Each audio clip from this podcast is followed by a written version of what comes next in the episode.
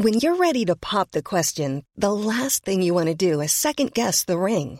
At Bluenile.com, you can design a one of a kind ring with the ease and convenience of shopping online. Choose your diamond and setting. When you find the one, you'll get it delivered right to your door. Go to Bluenile.com and use promo code LISTEN to get $50 off your purchase of $500 or more. That's code LISTEN at Bluenile.com for $50 off your purchase. Bluenile.com code LISTEN. Ryan Reynolds here from Mint Mobile. With the price of just about everything going up during inflation, we thought we'd bring our prices down. So to help us, we brought in a reverse auctioneer, which is apparently a thing. Mint Mobile unlimited premium wireless. Have to get 30, 30, bit to get 30, bit to get 20, 20, 20, bit to get 20, 20, bit to get 15, 15, 15, 15 just 15 bucks a month. So, Give it a try at mintmobile.com slash switch. $45 upfront for three months plus taxes and fees. Promo rate for new customers for limited time. Unlimited more than 40 gigabytes per month. Slows. Full terms at mintmobile.com. Det er ettermiddag i Tistedal, høsten 1992. Det går en kald trekk gjennom bygda når sola går ned, og hekkene i nabolaget har mista løvet. Ansrød går ned innkjørselen til broren Per. Det er ingen som har vært på innsida av huset etter politiet gjennomsøkte det. Og Hans har brukt høsten på å søke gjennom skogene rundt Tistedal etter broren. Men eh, nå har han gitt opp og vil forsøke en ny taktikk. Han eh, låser opp huset og går inn. Det er like stille som forrige gang. Kun klokka på kjøkkenet tikker. Magneten på kalenderen står fortsatt på 1. september. Kanskje setter han på varmen i stua, for eh, snart kommer en liten flokk inn i huset til den forsvunne pensjonisten. Nabokona, en politibetjent og selve hovedpersonen, Ann Elisabeth Westerlund. Hun er det mest kjente klarsynte i Norge i 1992. Med svart bobsveis og varsomme, men sjølsikre skritt går hun inn i huset til Per Rød, mens hun begynner å ta en ting. Det er telepatiske overføringer, og det er de som er så merkelige. Jeg ser menneskene foran meg, jeg ser situasjonen ganske klart, og jeg ser hvor det onde er, og hvor det gode, hvordan det gode kan komme inn i bildet om man anvender det. Westerlund er ikke den første klarsynte som har engasjert seg i Per Rød sin forsvinning. Men når Westerlund blir kontakta, viser hun stort engasjement. Hans Rød er spent. For da han kontakta Westerlund, ga hun en lang fysisk og psykisk utredning om den forsvunne broren. Det er vanlige fysiske bølger, det er det som er transportbåndet fra det ene mennesket til det andre. Og siden politiet allerede er inne i bildet, vil hun at de skal være til stede. Politibetjenten setter seg ned i den ene lenestolen i stua. Sannsynligvis kaster han noen blikk gjennom vinduet og ut i hagen til Perø. For eh, seansen varer i fem timer. Men eh, heldigvis har Westerlund lang erfaring med signaler fra folk som har forsvunnet. Og det interessante er at den levende hjerne sender minst, etter min erfaring. Det er de døde tingene som sender sterkest, og som telepaterer sterkest.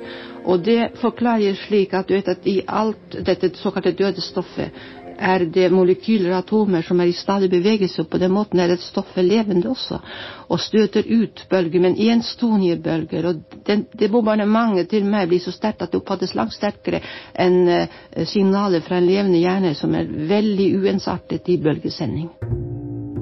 På slutten av seansen begynner Westerlund å bli klar. Hun setter et kryss på kartet, litt ned forbi den gamle tømmerfløtehytta ved Brekke sluse. Her skal Perø ligge. Du lytter til en mørk historie. Seriemorderen i bygda, del tre. Mitt navn er Lars Kristian Øverland. Er eh, hvis du vil Det er mange steder Det er avsidesliggende, så det er mange steder man kan Hvis man vil, vil kvitte seg med noen, kvitte seg med noen men eh. Vi er i bilen til Truls Breda. Han var kapellan i Tistedal da alt det her skjedde. Og selv om han mangler evnen til å ta inn telepatiske overføringer fra de som ikke lenger er blant oss, var det han som gikk lengst i å imøtekomme frykta blant innbyggerne i bygda. For Politiet de var med, altså Når spåkonene prata, da var politiet med, liksom? Jeg, jeg forsto det sånn at de, de, iallfall noterte seg det. Men klart, i, så, i et sånt kaotisk bilde som, som det er når et lite tettsted, øh, søvnig tettsted ved svenskegrensa plutselig opplever fire øh, brutale drap Vi har kjørt til oppsida av Tistedal. Langs et av vassdragene hvor de flytta tømmeret ned til bygda før i tida. Det er helt mørkt mens vi går langs grusveien med trær på begge sider for å komme fram til Brekkeslusa. For eh, det var her Vesterlund satte krysset på kartet, etter den lange seansen i huset. Og det er jo her Hans, neste dag, dro for å fortsette letinga etter broren sin. Nå nærmer vi oss denne, denne veldig høye slusa. Ja. Men, men um, hva, hva tenker du som prest når liksom spåkoner blir dratt inn i drapsgåter, og liksom lokalbefolkningen begynner å ty til det? Hva, er det et uttrykk for? når, når, det er flere spørsmål enn svar, så, så søker vi jo øh, svar om mulig på, mange steder. Øh, Det er mer mellom himmel og jord enn vi kan, kan forklare. det- har jo i norsk historie hatt sterke personligheter. Åpenbart har hatt, hatt noe, noen evner som andre ikke har. Shit, Jeg skjønner hva du mener med at det er stor høydeforskjell. Det er jo et gigantisk anlegg. Ja. Dæven. Så dette er altså slusekammeret. Så dypt ned går det. Altså, det, nå er det jo litt mørkt, da, men det er såpass langt ned at det ser jo nesten ikke på den. Og her var det da, ifølge de klarsynte, at Per Rød skulle drive Her, skulle- her skulle Per Rød drive, og det Jeg kan skjønne, jeg kan skjønne øh, fortvilelsen hos politiet, som sagt, når de, når de Det er kanskje ikke så rart at politiet var fortvila. For eh, hva hadde hendt med den pensjonerte læreren? Politimester Ann-Kristin Olsen har nå, forutenom dobbeltdrapet og ran av Halden Sparebank, òg mappe om forsvinninga til Per Rød liggende på kontorpulten. I den kan Olsen lese at det mangler tre ting fra eiendommen til pensjonisten. Bilen, sykkelen og hagla. Og da bilen hans ble funnet oppe i marka, og sykkelen var borte, så var det jo den mest nærliggende slutningen var jo at han hadde sykla inn, inn i marka med våpenet. Eh, Det var ikke uvanlig at han dro inn på tur sånn. Saken var jo etterforska som, en for, som en sånn forsvinningssak, og det var lett ganske lenge etter han. Men vi hadde jo, siden situasjonen var sånn at vi hadde hatt disse to drapene, så, så hadde vi jo absolutt åpenhet for at det, at det kunne være noe annet. Men det ble jo, altså, i, i den perioden da han var borte, når han var, savna, mm -hmm. så ble det henta inn uh, synske. Husker du det? Ja. ja. Vi gjorde alt, liksom. Ja. Det var det hun Anne-Elisabeth Westerlund, tror. Men, men de forlangte nesten at politiet skulle arrestere Ja, det, det, det Altså Når du er i den situasjonen der, så, så prøver du det som kan prøves. Jeg tror vi avhørte flere tusen mennesker i denne, i denne lille bygda, eller denne lille byen. Flere tusen mennesker ble avhørt. Men vi satte i gang masse store prosjekter som krevde massiv innsats, og det ble jobbet og jobbet. Og det er litt sånn Ja, kan vi få hjelp av noen, så tar vi imot den hjelpa. Mens broren til Per leter opp med slusa, lurer politiet på hvordan alt det her henger sammen. Finnes det en sammenheng mellom forsvinninga og dobbeltdrapet? Det mest sannsynlige, gitt hva som mangler hjemme og Per, er jo at han har dratt på jakt. Men hvorfor er både bilen og sykkelen borte?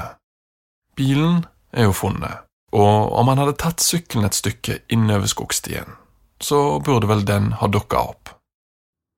Mens verken letemannskap eller politi ikke finner noe, så melder naboene til Per om ei lukt ifra hagen.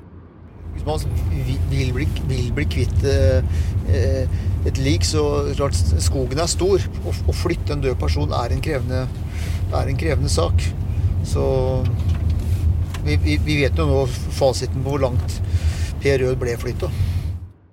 Det ble søkt i hagen hans med hund. Med hund? Med hund.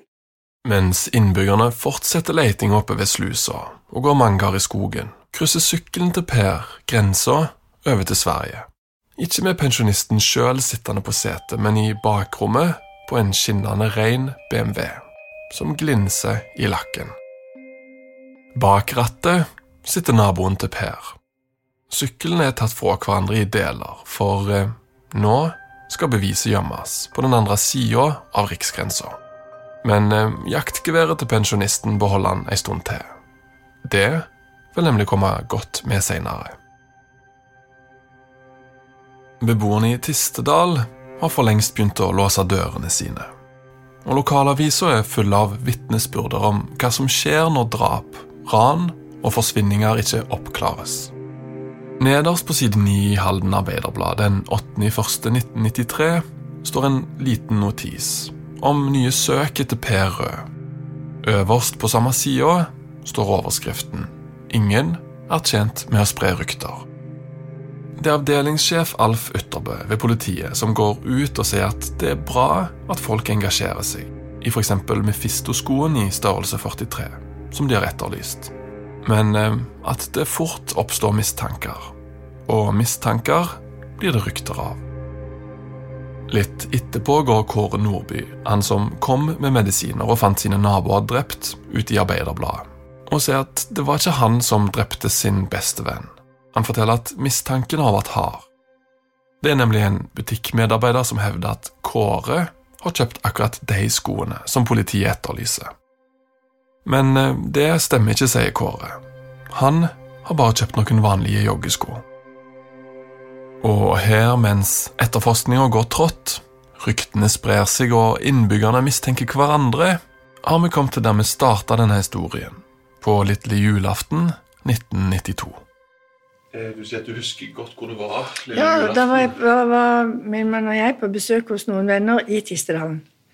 I- Ikke langt fra der ekte ektepa- søskenparet eh, hadde bodd. Og da, på kvelden, så ble jeg oppringt fra vakta og fortalt om at eh, det var et drap til.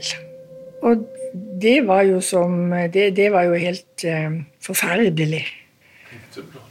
Ja, altså For når du har en rolle, så tenker du det du, det du skal gjøre. Du tenker det du skal gjøre. Og da Jeg på politi, eh, politivakta. Der hadde de allerede kalt inn. De hadde gjort sånn sikringsarbeid og sporingsarbeid. Mm mhm. Den lokale politimannen Ole Lie husker òg godt lille julaften 1992. Eh, Klokka var kvart på ni på kveld. Da ringte avdelingssjefen på krimen og spurte om jeg hadde tatt noe akevitt noe. Og det hadde jeg jo ikke. Så ba han meg da komme på jobb kvart på ni lille julaften på kvelden. Og da hadde det skjedd i, i Tistedal. Om du husker første episode, så begynte denne historien med en mann som går ut av garasjen sin, drar en sykkel med seg til en båt. Han krysser elva. Og når han er framme ved Kvikkelig landhandel, er han nesten tilbake til der han starta. Men eh, denne gangen skal vi se det fra et litt annet ståsted.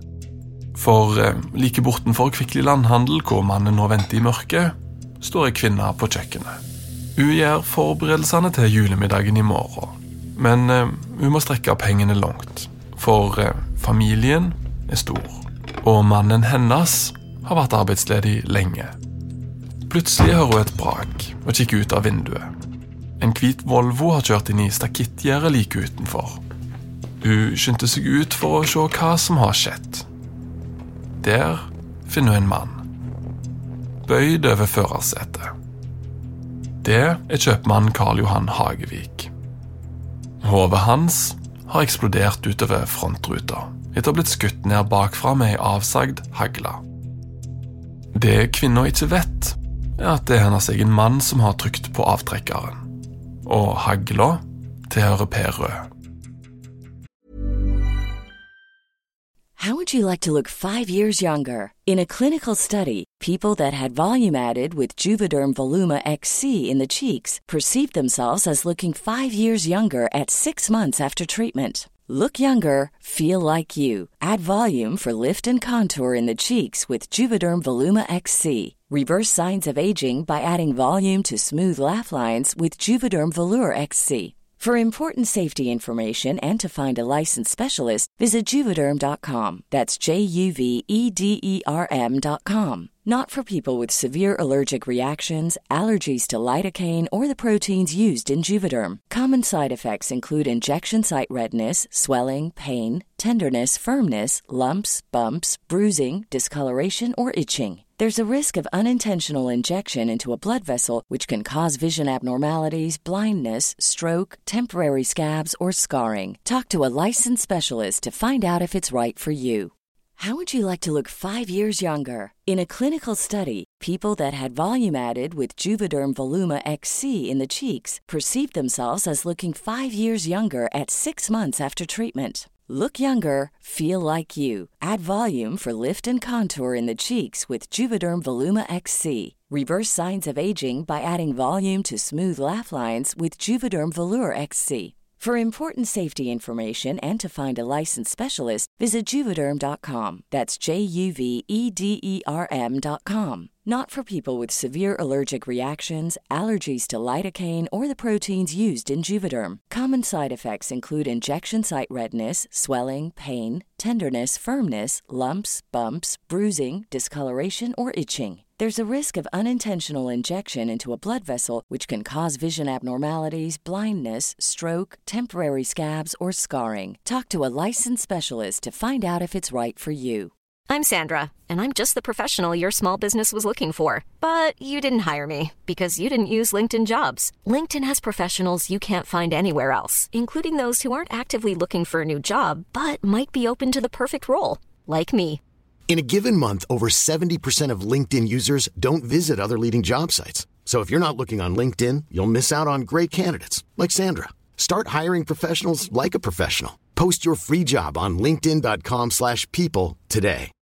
Millions of people have lost weight with personalized plans from Noom, like Evan, who can't stand salads and still lost 50 pounds. Salads generally for most people are the easy button, right? For me, that wasn't an option. I never really was a salad guy. That's just not who I am. But Noom worked for me. Get your personalized plan today at Noom.com. Real Noom user compensated to provide their story. In four weeks, the typical Noom user can expect to lose one to two pounds per week. Individual results may vary. Journalist og forfatter Kåre Hunstad igjen. Fordi det som skjer, er jo at eh, gjerningsmannen her har eh, en idé om at når kjøpmannen stenger butikken for kvelden, så har han med seg det som gjerningsmannen senere har kalt for dagskassaen. Omsetning pengen.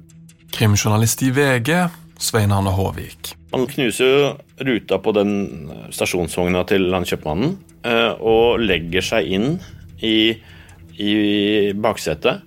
Og ligger der i eh, faktisk flere timer. Han lå der og venta på at han skulle komme med da eh, dagens omsetning. Helt iskaldt. Like iskaldt som været var. Ligget der og venta til, til kjøpmannen kom. Bare det at gjerningsmannen orka å ligge i den bilen i de timene, og ikke liksom ombestemte seg, det viste jo ekstremt sterkt hvilket, eh, hvilket, hvilket driv han hadde til å gjennomføre disse ugjerningene. For dette her var gjennomført planlagt, altså. Eh, og han eh, tålte mye for å få gjort det også, så det er en fascinerende bit av det. Og ganske riktig så kommer kjøpmannen bærende på en plastikkpose. Han setter seg inn i bilen. Bilen er litt sånn dogga og rima pga. at dette er jo like før jul. Det er kaldt. Eh, Etter hvert som han vel får eh, sikt på ruta, så begynner han å kjøre. Og midt ute på plassen, eh, der hvor det var naturlig å kjøre, er det en, en kum og et litt sånn søkk i asfalten. Idet kjøpmannen kjører i dette søkket, så har gjerningsmannen Eh, kommet seg litt opp i knestående i baksetet. Eh, med et skytevåpen. Jeg tror det var en avkappa hagle. Eh, og idet kjøpmannen treffer dette hullet, så skvetter bilen. Med det resultat at eh, haglskuddet går av. Det var nok ikke tenkt at han skulle skyte han der. Han skulle nok kommandert han til å kjøre opp til der som eh, båten lå, og skutt han der. Det som videre skjer, er at den bilen, når da kjøpmannen blir skutt bakfra eh, Han kjører jo selvfølgelig bare rett fram gjennom et gjerde hvor bilen blir stående. Der bilen treffer gjerdet, er det vel sånn 15 meter til inngangsdøra til gjerningsmannen. Men det gjerningsmannen gjør, bøyer seg fram, tar det han tror er penger, en plastikkpose, løper av gårde, har gjort klar en båt, hiver seg opp i båten. Og her, midt ute på elva i den lange buen rundt bygda som gjerningsmannen tar på vei hjem, legger han inn årene og stopper opp for å se på byttet. Midt ute på kanalen så stopper han for å sjekke hva som er i posen, og jeg tror det var to liter melk. Det mannen hadde fått med seg i tillegg til de to litrene med melk, var to pakker med pinnekjøtt. Da han lente seg fram og tok posen på gulvet på passasjersetet, tok han julematen til kjøpmannen, og ikke oppgjøret han skulle i banken med. Han hiver melka og ror over på andre sida, hvor han har en sykkel. Og En av de neste tingene som skjer her, hvis vi tar tilbake til åstedet, det er jo at kona til gjerningsmannen er vel nummer to på åstedet. Vitne nummer to på åstedet, tror jeg. Hun er jo faktisk, så vidt jeg husker, den som ringer politiet. Og varsler om at en bil har kjørt gjennom et gjerde, og at det da sitter en livløs mann bak rattet. Husk på at det er små forhold her. Eh, Det er sånn ja, er det 10-15-20 meter fra der eh, denne Volvoen står krasja gjennom gjerdet, til inngangsdøra til han som senere blir eh, pågrepet. Og derfra til, opp til butikken, hva kan det være da, 50 meter, over en stor åpen plass. Så det er små forhold. Vi sto jo faktisk i Haglunds hage da eh, alle pressefolka Den, den lille julaften det var altså så kaldt. Det regna og det blåste, og vi sto ute ved, rett ved den bilen som han hadde kjørt da han ble skutt, og fulgte politiets arbeid. Og da kom han, eh, altså, som viste seg å være gjerningsmannen, da, forbi oss etter en time eller noe, sa bare hei og gikk inn i huset og snakka ikke noe mer med oss. Vi la jo ikke merke til han da, selvfølgelig. Og så, så skjer det jo altså i den saken så, Det har jo skjedd helt utrolig eh, absurde ting som du ville Hvis du hadde lest i en krimroman, så hadde du tenkt at nei, dette er litt for drøyt. Liksom. For det satt jo en politibetjent hjemme hos eh, gjerningspersonen da han kom hjem igjen etter å ha skutt ved butikkbestyreren i, i, i bilen. Det blir ei spesiell jul i den lille bygda, og ryktene blir til færre. Men eh, mot våren smeller det igjen. Ikke i form av et nytt hagleskudd, men i en ball som to gutter sparker rundt. Den ene av de sparker hardt, og ballen flyr over gjerdet og lander i hagen til Per Rød.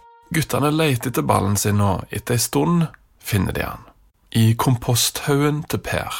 Men eh, der ligger god noe annet. Politimannen Per Ivar Thomas igjen. Det som ble sagt, var jo at mamma har funnet ei klokke, og det sitter en arm på den. Armen som klokka sitter på, tilhører Per Rød. Det må jo ha satt sine spor i en sånn liten guttekropp òg. Det må det. Men det var godt å bli funnet, da. Det var jo det. Mens broren og innbyggerne har gått mange år i skogen og lett ved slusa, den klarsynte Westerlund har sittet like inne i stua og fornemma seg fram til et kryss hun har satt på kartet. Og politiet har gjennomsøkt eiendommen med hund. Så lå den forsvunne pensjonisten hele tida i sin egen hage. Det er jo en skandale. Siden, siden vi faktisk hadde søkt med hund og ikke funnet, funnet. Per er, jeg, kan, jeg, har ikke noe vondt for å kalle det en skandale. Altså. Eh, men eh, sett sånn konkret på det, så var det, det var søkt. Og en hund er en hund, og en hundefører er en hundefører. Og man har gode og mindre gode dager. Og det var ansett som en forsvinningssak, da. Når deres egen nabo blir funnet drept i komposthaugen, reagerer bygda med sinne. Det er jo nå at avisoppslagene om at det er en mulig massemorder løs i Tistedal, begynner å hagle. Både hos VG, Dagbladet og i lokalavisene. Vet du hva som har skjedd? Nei, sa jeg. De har funnet Per Rød død i haven sin da eksploderte litt sånn uh, sinne blant folk, og, og, det blir jo da særlig retta mot politiet. Åssen er det mulig å ikke ha funnet den? Her har vi gått manngard i, i, i, i skauen og, og så lånt ti meter fra, fra, fra inngangsdøra si. Men folk er ikke bare sinte, for som alltid ligger det andre ting under den følelsen. Den 30. mars 1993 på side 8 i Moss Avis er en artikkel med Ella Henriksen, som tror at morderen kan ha vært på terrassen hennes. Hun kjente alle fire som er blitt tatt av dage, og nå har hun funnet fotspor i snøen på sin egen terrasse. I den samme avisa kan en lese at kapellanen Truls Breda ber for morderen, sånn at han skal stå fram. Det var de som, eh, som var så redde at de levde livet fra lille julaften eller julaften om morgenen til, til våren når det ble lyst. Ikke turte å bruke deler av husene sine, for tenk han kunne sitte bak i buskene. Hvem er nestemann? var spørsmålet veldig mange eldre tenkte seg. Og de, de tenkte at altså, hvem som helst skal være nestemann. Vi er ikke trygge her. I Arbeiderbladet tirsdag 20. april 1993 står en reportasje om stemninga i Tistedal, med overskriften Synnøve frykter flere drap. Om en blar om, kan en lese om massedrapet i Waco, Texas. Om sektor til den karismatiske lederen David Koresh, som setter fyr på sin egen bygning og brenner seg inne når FBI slår til. 76 medlemmer av sekta mister livet i aksjonen. Og det dukker opp flere reportasjer om Per Rød og seriemorderen som fortsatt er på frifot. Hvem er denne mannen som sykler rundt i sin egen bygd og legger planer om å drepe sine egne naboer, for så å utføre det iskaldt? Litt av svaret på det fins i Per Rød-saken. For mens dobbeltdrapet på søskenparet, ranet av Halden Sparebank og drapet på kjøpmannen er motivert av penger, skiller Rød-drapet seg ut.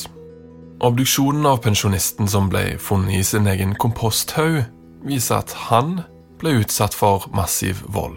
At det lå affekt bak drapet, og ikke økonomisk vinning. Så hva trigga effekten hos den vanligvis kalkulerte seriemorderen? Som alltid om en graver lenge nok i menneskers historie, kommer en til det ubehagelige. I avisene står det hvordan Per var en fantastisk nabo. Men eh, det som ikke står, er at han òg kunne være kvass med folk. Direkte ufin. Politimannen Ole Lie, som hadde banka på dører gjennom hele etterforskningen, var en av de som kom tettest på folk i Tistedal. Altså når vi hadde funnet Per Røs så gikk jeg, gikk jeg som sagt tre uker hver dag oppe i Tistedal og prata med folk om Per Rød. Hva fikk du vite da? Ja, Det var det som var så skremmende, for det forandra seg fra, hvem, fra, uke til uke. Attityden blant befolkninga forandra seg over tre uker, fra å være verdens snilleste til den verste. Blant annet så var det ung mor jeg snakka med, som hadde trilla barnet sitt. Nå traff han en dag. Og han sa 'Jaså, du går og drar på den jævelungen ennå?' Det var morgenhilsen fra han. Men da hadde jeg gått og prata med folk i tre uker før henne kom. Så det, det forandrer seg.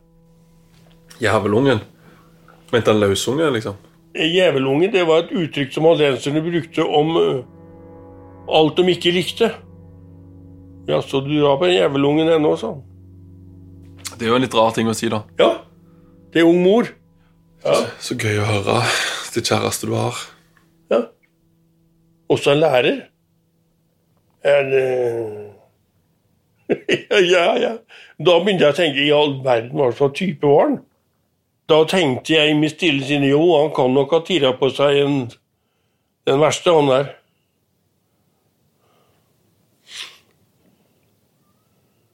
Og det tror jeg han gjorde.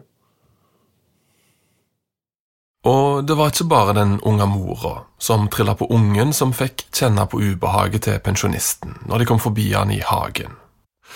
For eh, selv om Per Rød ikke visste at den tettbygde naboen sin med den skinnende BMW-en i garasjen var seriemorder, så hadde Per Rød nemlig noe på han.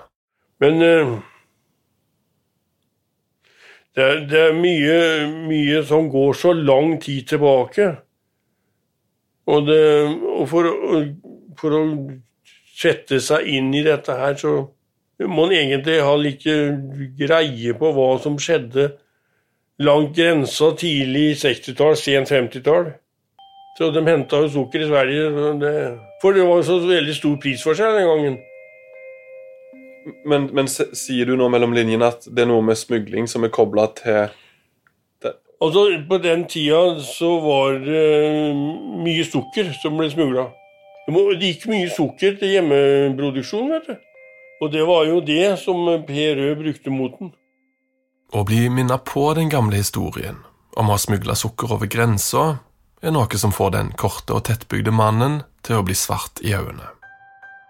I tillegg beskylder Per Rød han for å av og til sitte oppe på en haug, og nærmest følge med når han jobber i hagen. Per ser mannen rett i øynene og rive ned den fasaden som den tettbygde naboen med det fine huset og den skinnende BMW-en forsøker å skape. Per Rød blir stukket gjentatte ganger i halsen, før han blir dumpa i sin egen kompost. Og derfor han gikk i vei.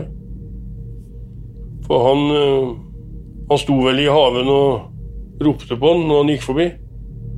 Og det så han seg lei på. Per Rød sto i hagen og kalte han for Sukkertjuen og Sukkerkongen.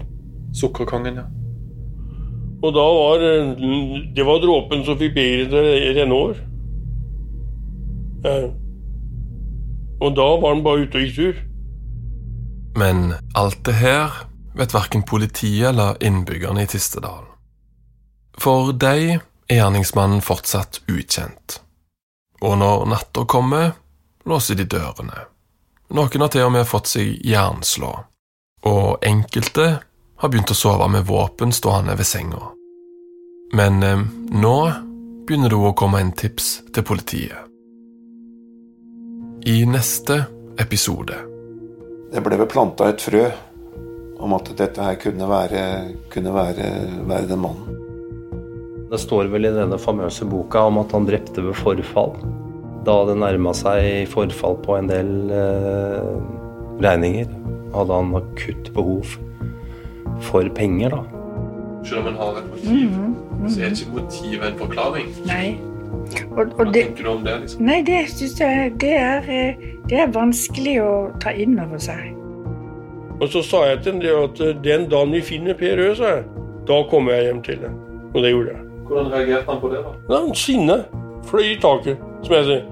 Det er Men det var jo han som hadde gjort det. Ja. Allikevel så ble han sint. Ja, ja. Har hørt på en mørk historie. Seriemorderen i bygda, episode 3.